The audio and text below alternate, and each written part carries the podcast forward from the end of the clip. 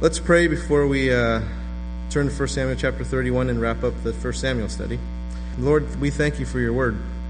We ask, God, that your Holy Spirit would be here with us as we open this up, that you would minister to our hearts and our minds, sharing with us the things that uh, you desire us to know and to learn and to implement in our lives. Pray, Lord, that you would help us to be more Christ like every second of our lives. In Jesus' name. In studying the Bible, geography tells us a whole lot. So let's take a look at what we have here in 1 Samuel chapter 31 because it's going to be really, really helpful to help us further understand our text this evening.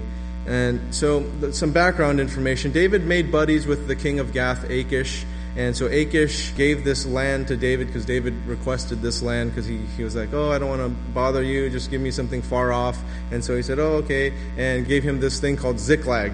Ziklag was way down south. And we have a map of that. Way down south in Israel.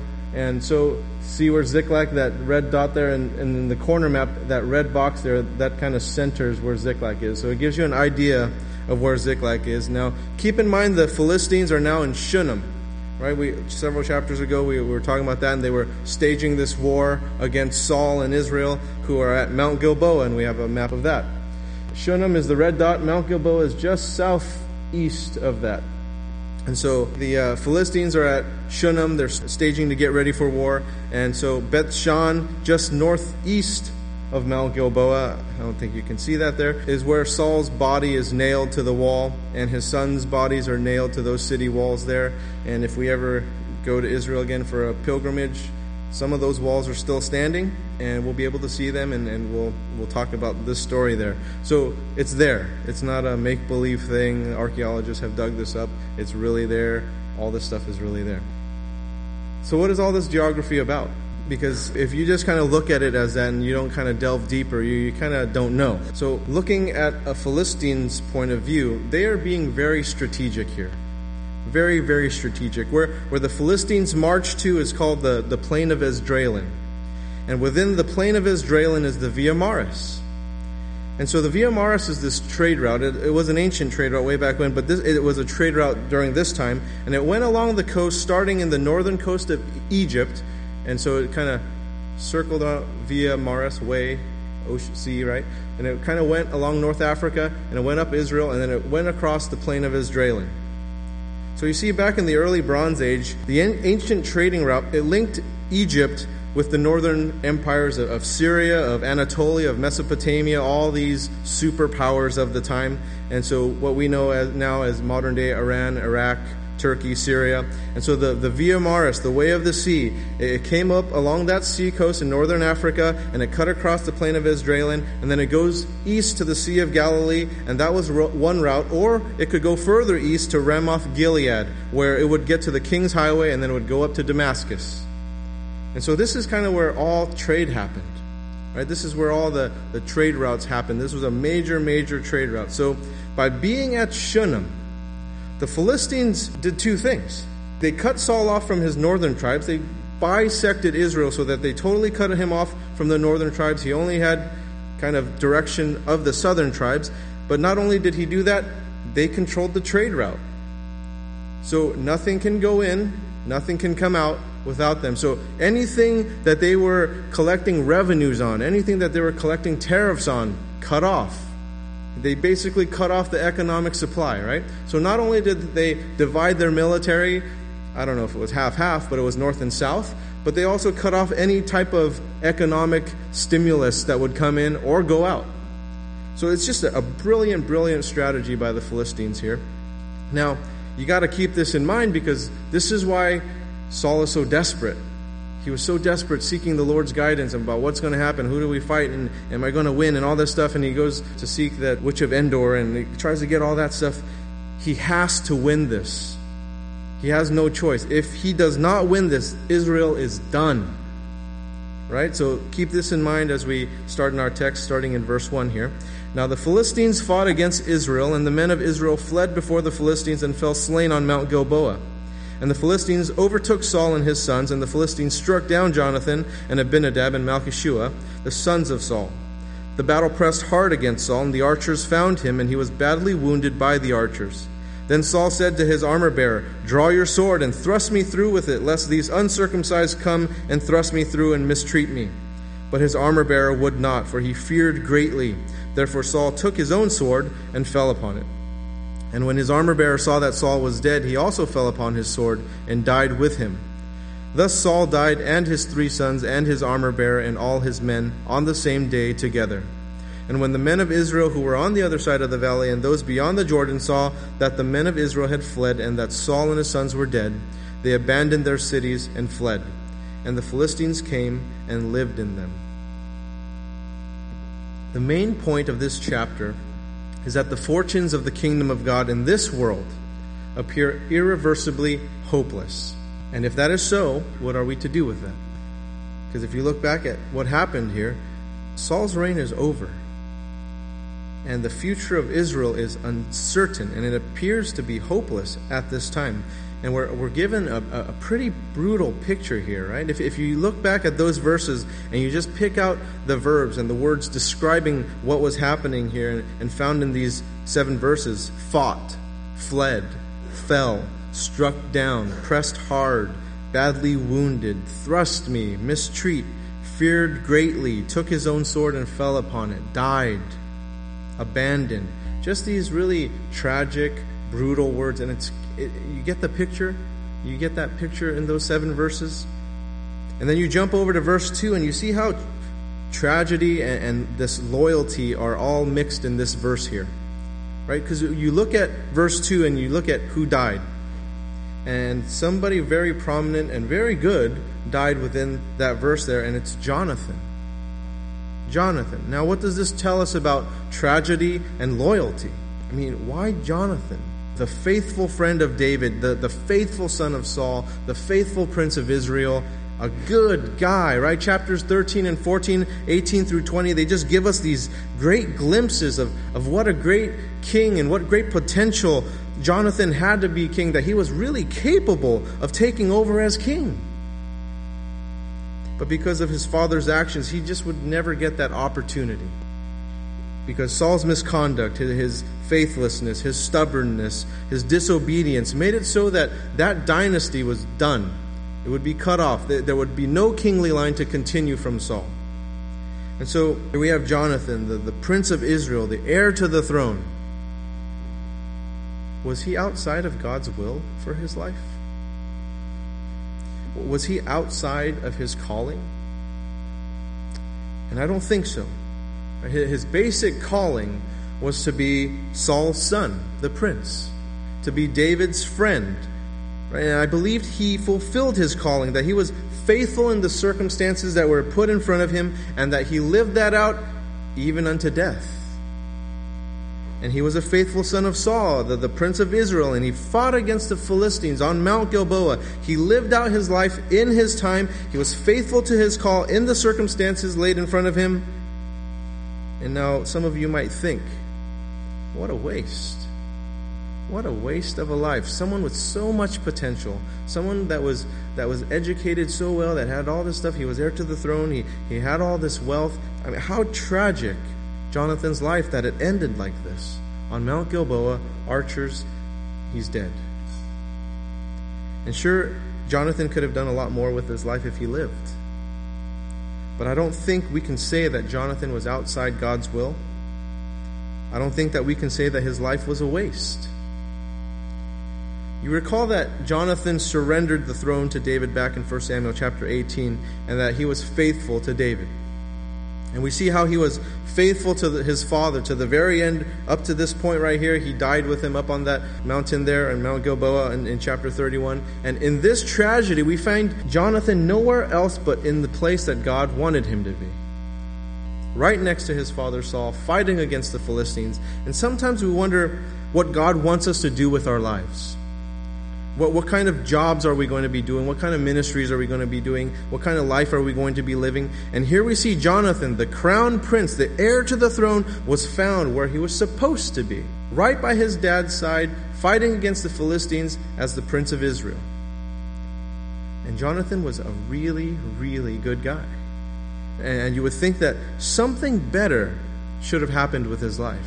Why did he just die there? But he was doing exactly what he was supposed to be doing as the crown prince.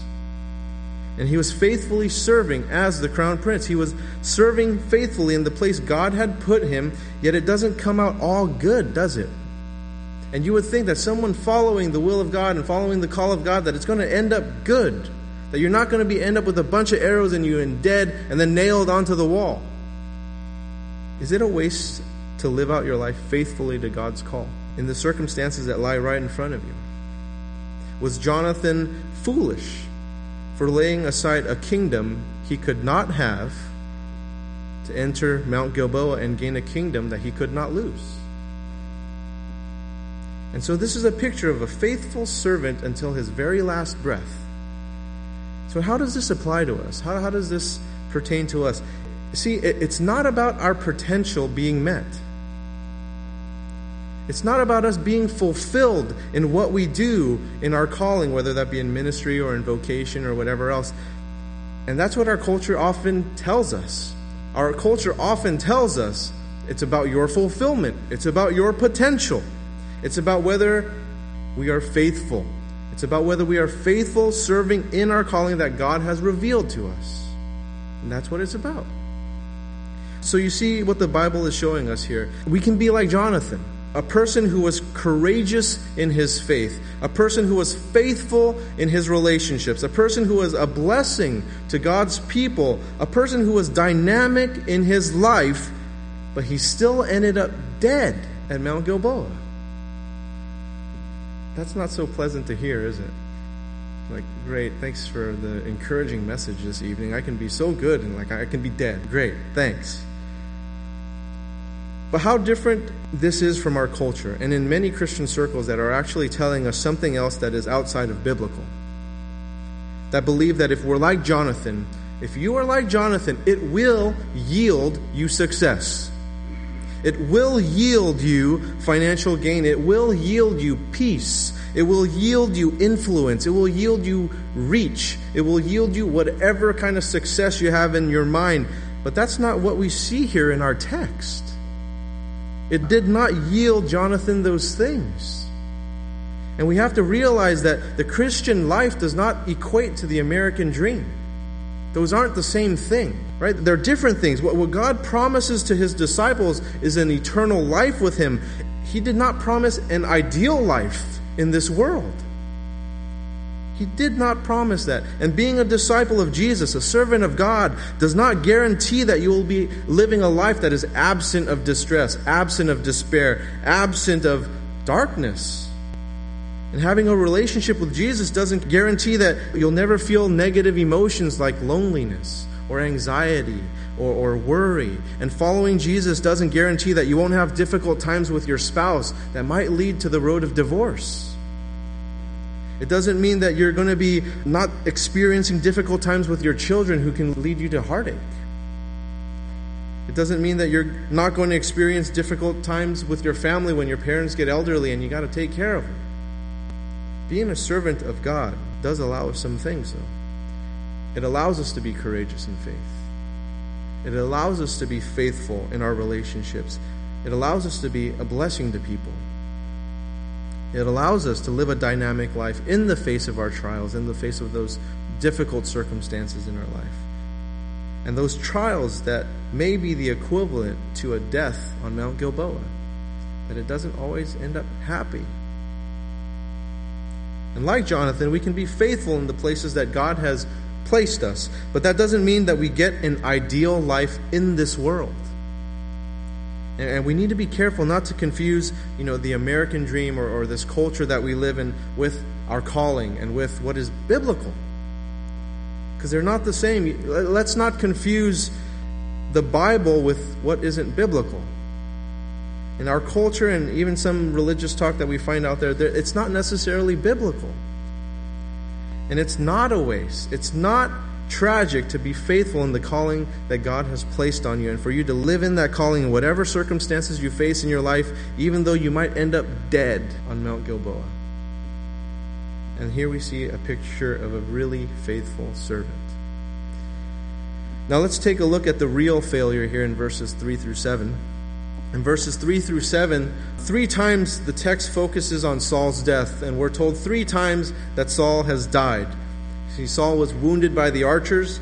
Uh, they just kind of berated them with all these arrows, and, and so he, he's wounded, and he's afraid that the Philistines, they're going to catch up to him, and, and they are not only going to kill him, they are going to humiliate him. They are going to abuse him. They are going to do things to him that he's not wanting them to do while he is alive. And so instead, he asks his armor bearer to kill him. His armor bearer refuses, so he kills himself. He falls on his own sword. And so we read that Saul was dead. His three sons were dead. His armor bearer was dead. Some of the men that were with him that didn't make it out, they were dead. And when the men who were alive and on the other side of the Jordan that saw this, they saw that their leadership was dead, they just took off. And then the Philistines moved into their places. And so, what exactly is the failure here? What is the clear failure here? The clear failure here, the, the, the true failure here is man's idols. And in this case, it's the idol of kingship. Now, you recall back in chapter 8 that the people came to Samuel and they, they were demanding a king. And so the people were telling Samuel, Samuel, man, you got to live in the now, Samuel. You, we're so like antiquated with our with our government and, and how we do things. There there are new challenges to deal with here. There, there's a new system that needs to be put in place. Our old stuff's not working anymore. Look at everyone else. Everyone else has this form of government that we should implement. Because you see, if you look at history and the background here, this is kind of the Iron Age. The coming of the Iron Age was upon them. So the all important issue here is defense because you have new technology. Now you have iron weapons. You have iron shields, iron swords, iron axes, iron armor, all this kind of stuff. And so the all important issue back at this time is defense. We got this new technology. We got to implement it, and we need a new government to kind of guide us with this. So, in order to capitalize on this new age of change and this new technology, uh, we need a new political change. We need change so that we can be led into the future. We want a king. Just like everybody else, we want a king. Now, there was nothing wrong in the request itself for a king because God had already made a provision for that through Moses that it would be okay. Right? I mean, you can listen to the 1 Samuel 8 study to, to go over that. But what was wrong was in why Israel was asking for a king. Not that kingship was wrong. And why? That their motive was wrong. It was their motive that was idolatrous here. See, the, the Lord said in, in Samuel chapter uh, 8, verse 7, They have not rejected you, but they have rejected me from being king over them. See, their motive for a new system of doing things, that was wrong. It was founded on idolatry. That specific position with Saul was founded on idolatry, not kingship in general, but this specific thing. But they were given that king. That king was Saul. And from then on, we read how he came to ruin through his stubbornness, through his disobedience, uh, through, through just not wanting to be with God and not having a heart of God. And here we witness the death of this idolatry on Mount Gilboa. The death of idolatry because Israel's now wiped out. It's a new beginning now. And it wasn't the office of the king that was idolatrous, because if it was, then why is David anointed king?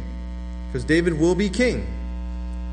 It was how the reign of King Saul came about. It was how his kingship was birthed out of idolatry. It's helpful to point out how ineffective our idols are, isn't it?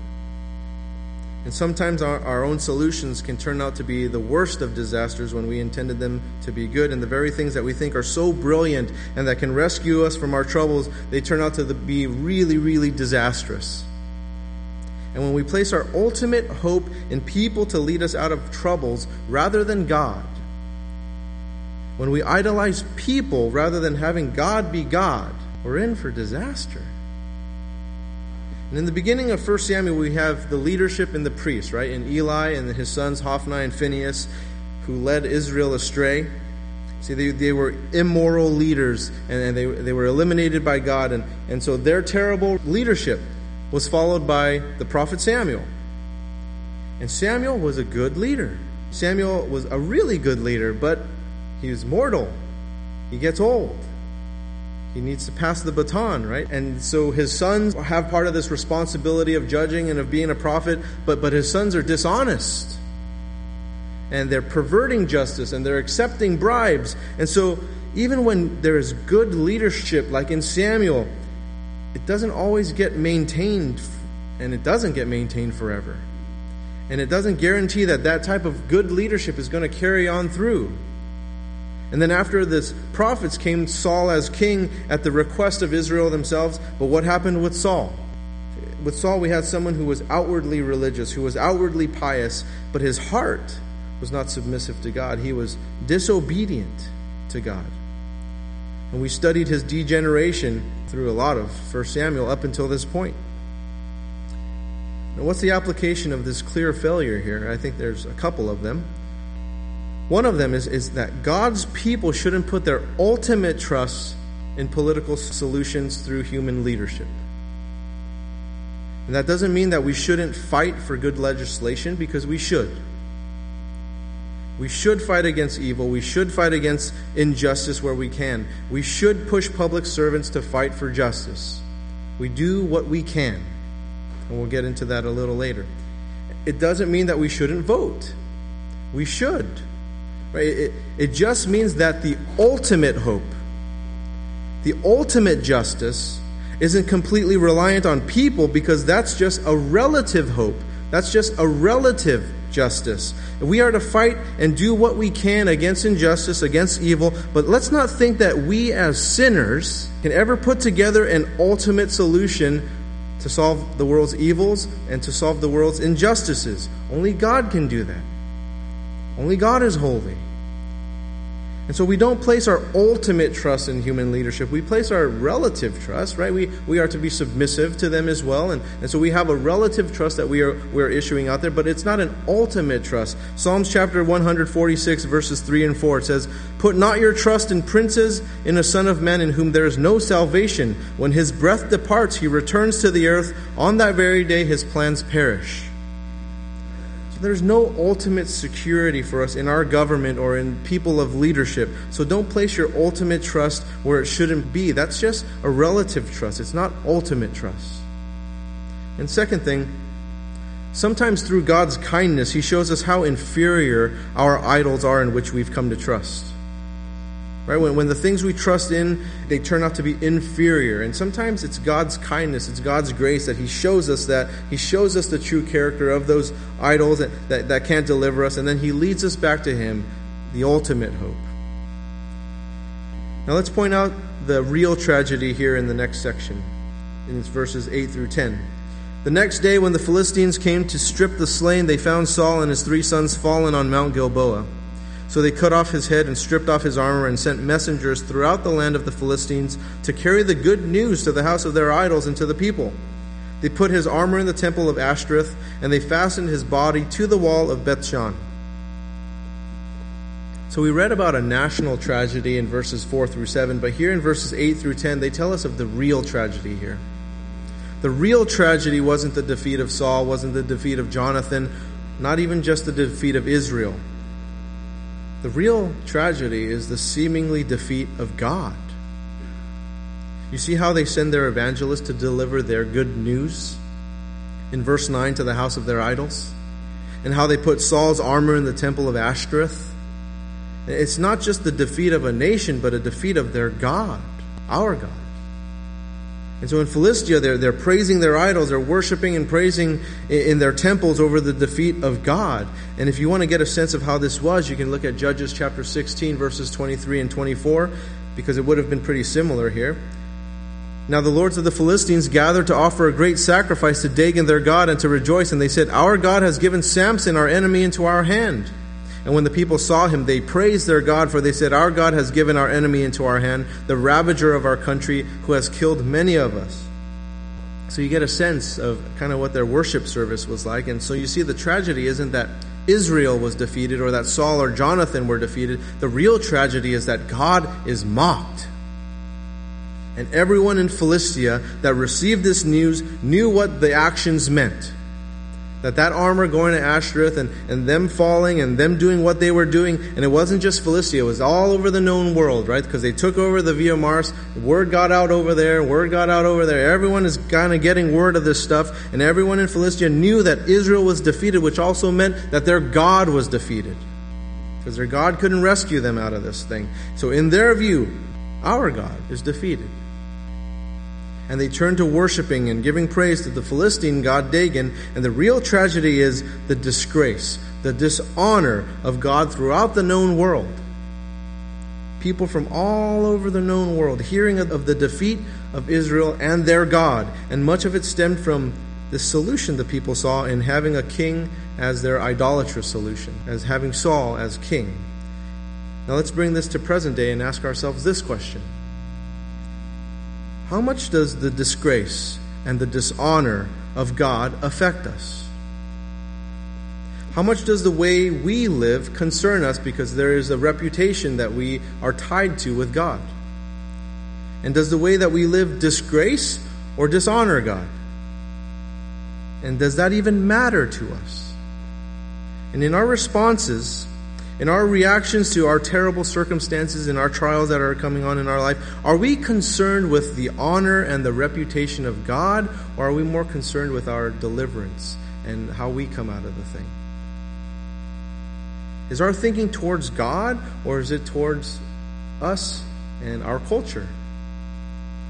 Our culture that is so much about having security, being self fulfilled fitting in, being just having these self-absorbed thoughts, and not so much about the reputation and the honor of God. Because you see, we have an excellent God. We have an excellent God. And so our concerns mostly about how our problems get solved. How much do we concern ourselves with what, what we say and what we do because it affects us personally? Or is it because we are representative and following an excellent God? That we have a reputation that we're representing here and, and, and that we, we have a way to damage that reputation based off of what we say and what we do.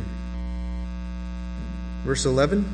But when the inhabitants of Jabesh Gilead heard what the Philistines had done to Saul, all the valiant men rose and went all night and took the body of Saul and the bodies of his sons from the wall of Bethshan, and they came to Jabesh and burned them there. And they took their bones and buried them under the tamarisk tree in Jabesh and fasted seven days. Now, why did these guys from Jabesh Gilead do what they did? Because this is not an easy thing that they're wanting to do. Right? Jabesh Gilead is a good 10 miles southeast from Bethshan, across the Jordan River, and it's just south of the Sea of Galilee. We have a map of it there. So, Jabesh Gilead is this red dot, and if you remember where, where this battle, Mount Gilboa, took place, it's across the Jordan River that's running down there. 10 miles. 10 miles and it's not like they have like uh, jeeps and things like that these this, they're doing it on foot i think we have to look back to chapter 11 and this is when saul's kind of coming into his own here and it says then nahash the ammonite went up and besieged jabesh gilead and all the men of jabesh said to nahash make a treaty with us and we will serve you but Nahash the Ammonite said to them, On this condition I will make a treaty with you, that I gouge out all your right eyes, and thus bring disgrace on all Israel. The elders of Jabesh said to him, Give us seven days' respite, that we may send messengers through all the territory of Israel. Then, if there is no one to save us, we will give ourselves up to you. When the messengers came to Gibeah of Saul, they reported the matter in the ears of the people, and all the people wept aloud. Now behold, Saul was coming from the field behind the oxen, and Saul said, What is wrong with the people? What are they weeping? So they told him the news of the men of Jabesh, and the Spirit of God rushed upon Saul when he heard these words, and his anger was greatly kindled. He took a yoke of oxen and cut them in pieces, and sent them throughout the, all the territory of Israel by the hand of messengers, saying, Whoever does not come out after Saul and Samuel, so shall it be done to his oxen. Then the dread of the Lord fell upon the people, and they came out as one man. When he mustered them at Bezek, the people of Israel were 300,000 and the men of Judah 30,000. And they said to the messengers who had come, Thus shall you say, the men of Jabesh Gilead, Tomorrow by the time the sun is hot, you shall have deliverance. When the messengers came and told the men of Jabesh, they were glad. Therefore the men of Jabesh said, Tomorrow we will give ourselves up to you, and you may do to us whatever seems good to you. And the next day Saul put the people in three companies, and they came into the midst of the camp in the morning watch and struck down the Ammonites until the heat of the day. And those who survived were scattered, so that no two of them were left together. We read that Saul does this surprise attack. He delivers the men of Jabesh Gilead from this mutilation, this shame, this humiliation. And so you see where these guys of Jabesh Gilead are coming from. They never forgot what Saul did for them. They remember. These guys from Jabesh Gilead remember that Saul rescued them back then from the Ammonites. That Saul rescued them from this humiliation, the shame of, of getting their eyes gouged out, of this mutilation. And this was probably Saul's finest hour. And it was the start of his reign. And here Jabesh appears once again at the end of his reign. And so these guys travel this 10 mile trek like ninjas there, just really stealthily, just going there, travel there, take the bodies off the wall, and then carry them all the way back. And you see why they would. They, they are extremely grateful to Saul. They never forgot what Saul did for them. Yes, Saul was unfaithful to God. Yes, Saul was disobedient to God. Yes, Saul was not submissive to God. He did some terrible, terrible things. He killed all those priests except one. He chased David like a hunted animal. But God did use Saul to deliver Jabesh Gilead from the Ammonites, and that was good. That was something that was good. So, in the midst of all this tragedy, here's this act of heroism pulled off from these guys from Jabesh Gilead, and there's this one act of something good. That there's this debt of gratitude being repaid here, and it's just a really beautiful thing, isn't it? That these guys would remember and you notice that they can't save Saul's life, right? Saul is dead. He's been dead for a while because after they killed him, it took at least a day for them to go back, and it takes time for that news to travel to Jabesh Gilead until they got word of it. So, so time has gone by. It doesn't say how long, but time has gone by. And so they know that he's he's been long gone, right? There's nothing that he can do, but they can show gratitude and they risked their lives. They put a ton of effort here. They, they travel 10 miles over there across the Jordan River, and then they travel 10 miles back with these bodies in tow. And verses 12 and 13 tell us they came to Jabesh and burned them there, and they took their bones and buried them under the tamarisk tree in Jabesh and fasted seven days. And so, what these guys were probably doing is they weren't totally cremating them, but they were burning them because they were decomposing there on the wall. They've been there for a while. These bodies were decomposed. So, so these guys are carrying these decomposing bodies back 10 miles. And they did so because they remembered. They remembered and they buried the bones, they fasted, and they did this all out of act of reverence here because of what Saul did for them. They were so grateful for being rescued. And so, so what's the application for us? We're told that the Spirit departed Saul in 1 Samuel chapter 16, verse 14. It says, Now the Spirit of the Lord departed from Saul we're also told that the Spirit wasn't answering him anymore in chapter 28, verse 15. God has turned away from me and answers me no more, either by prophets or by dreams. But back in chapter 11, Saul was Jabesh Gilead's Savior, and those guys did not forget that. They were so grateful that they would risk their own lives to do this last mission that really didn't mean all that much in, in terms of rescuing Israel or rescuing Saul or his sons or anything. It didn't mean anything for but they needed to do that because there was this gratitude that they needed to show. And it's not like this mission was anything more than that because what was done was already done, but it reminds me of something in the Gospels. Because you remember what Jesus said in Mark 14 when Mary of Bethany broke that alabaster flask of ointment and poured it over Jesus' head? Let's read about it. Mark chapter 14, verses 3 through 8. And while he was at Bethany in the house of Simon the leper, as he was reclining at table, a woman came with an alabaster flask of ointment of pure nard, very costly, and she broke the flask and poured it over his head. There were some who said to themselves indignantly, Why was the ointment wasted like that? For this ointment could have been sold for more than 300 denarii and given to the poor, and they scolded her. But Jesus said, Leave her alone. Why do you trouble her? She has done a beautiful thing to me. For you always have the poor with you, and whenever you want, you can do for them, but you will not always have me. She has done what she could. She has anointed my body beforehand for burial. I just want to extract one thing from what Jesus said in this dialogue with his disciples, and it's in verse 8. She has done what she could. She has done what she could. This wasn't a, a woman with a ton of options here or of what she could do for Jesus. She didn't have a big military following here where she could rescue him from the Roman army or, or she couldn't rescue him from the beating and the humiliation on the road to the cross. But given what she had and the love that she had for Jesus, she did what she could. And sometimes our call as a disciple of Jesus is simply to do what we can. And some of us have these grandiose ideas of what we want to do, but just do what you can. And you're going to make them really happy. It's going to be a really beautiful thing. You don't have to do these grandiose things. We can't necessarily fix things or reverse things. We can't beat the Philistines and save Saul from what happened on Mount Gilboa. There are these things that we can't change, but there are things that we can do. We can do what we can. So, how do we practice that in our own life? Let's just throw a couple examples out there. Let's just say you have some parents who aren't Christians and they've just not encouraged you in your relationship with Jesus. They've actually chosen to be kind of against you in that. They've chosen not to be it for themselves, but they also don't want you to be, and they have no interest in you having be a part of Jesus or Him being a part of this family. But even if they're against you and, and your relationship with Jesus, there's something you can do in response to their negativity. You can still choose to respect them for what they have provided for you, whether that be education or shelter or food or whatever. There's a reason why you're still alive in here. They had some part to play. And they might be non believers who discourage you in your faith. They might be people who you've often had disagreements with and fights with. They might have been people who were unloving, who were unwise, who just didn't make good decisions in how they treated you but you can respectfully acknowledge that they did provide for you. Have you ever shared with them those things that you, you're grateful for? Even though you had a really terrible upbringing, but there are some things that they provided for. Have you ever told them how they've contributed positively to your life?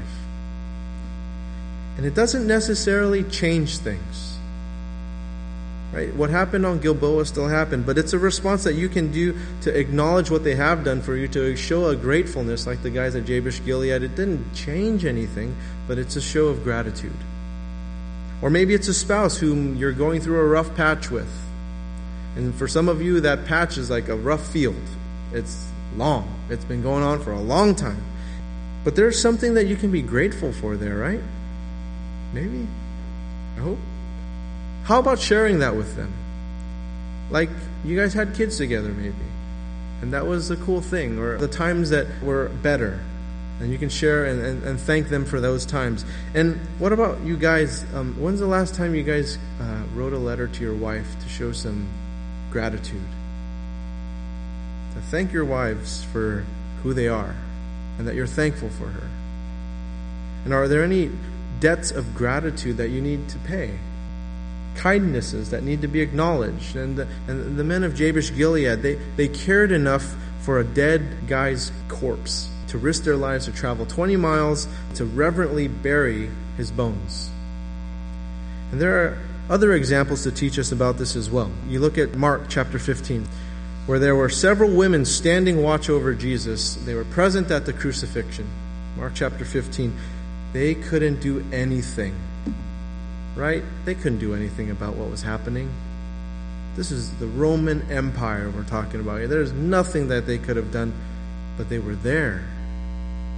See, there's a ministry that is called the ministry of presence. Just being there. Right? Where, where there's not much you can do except be there.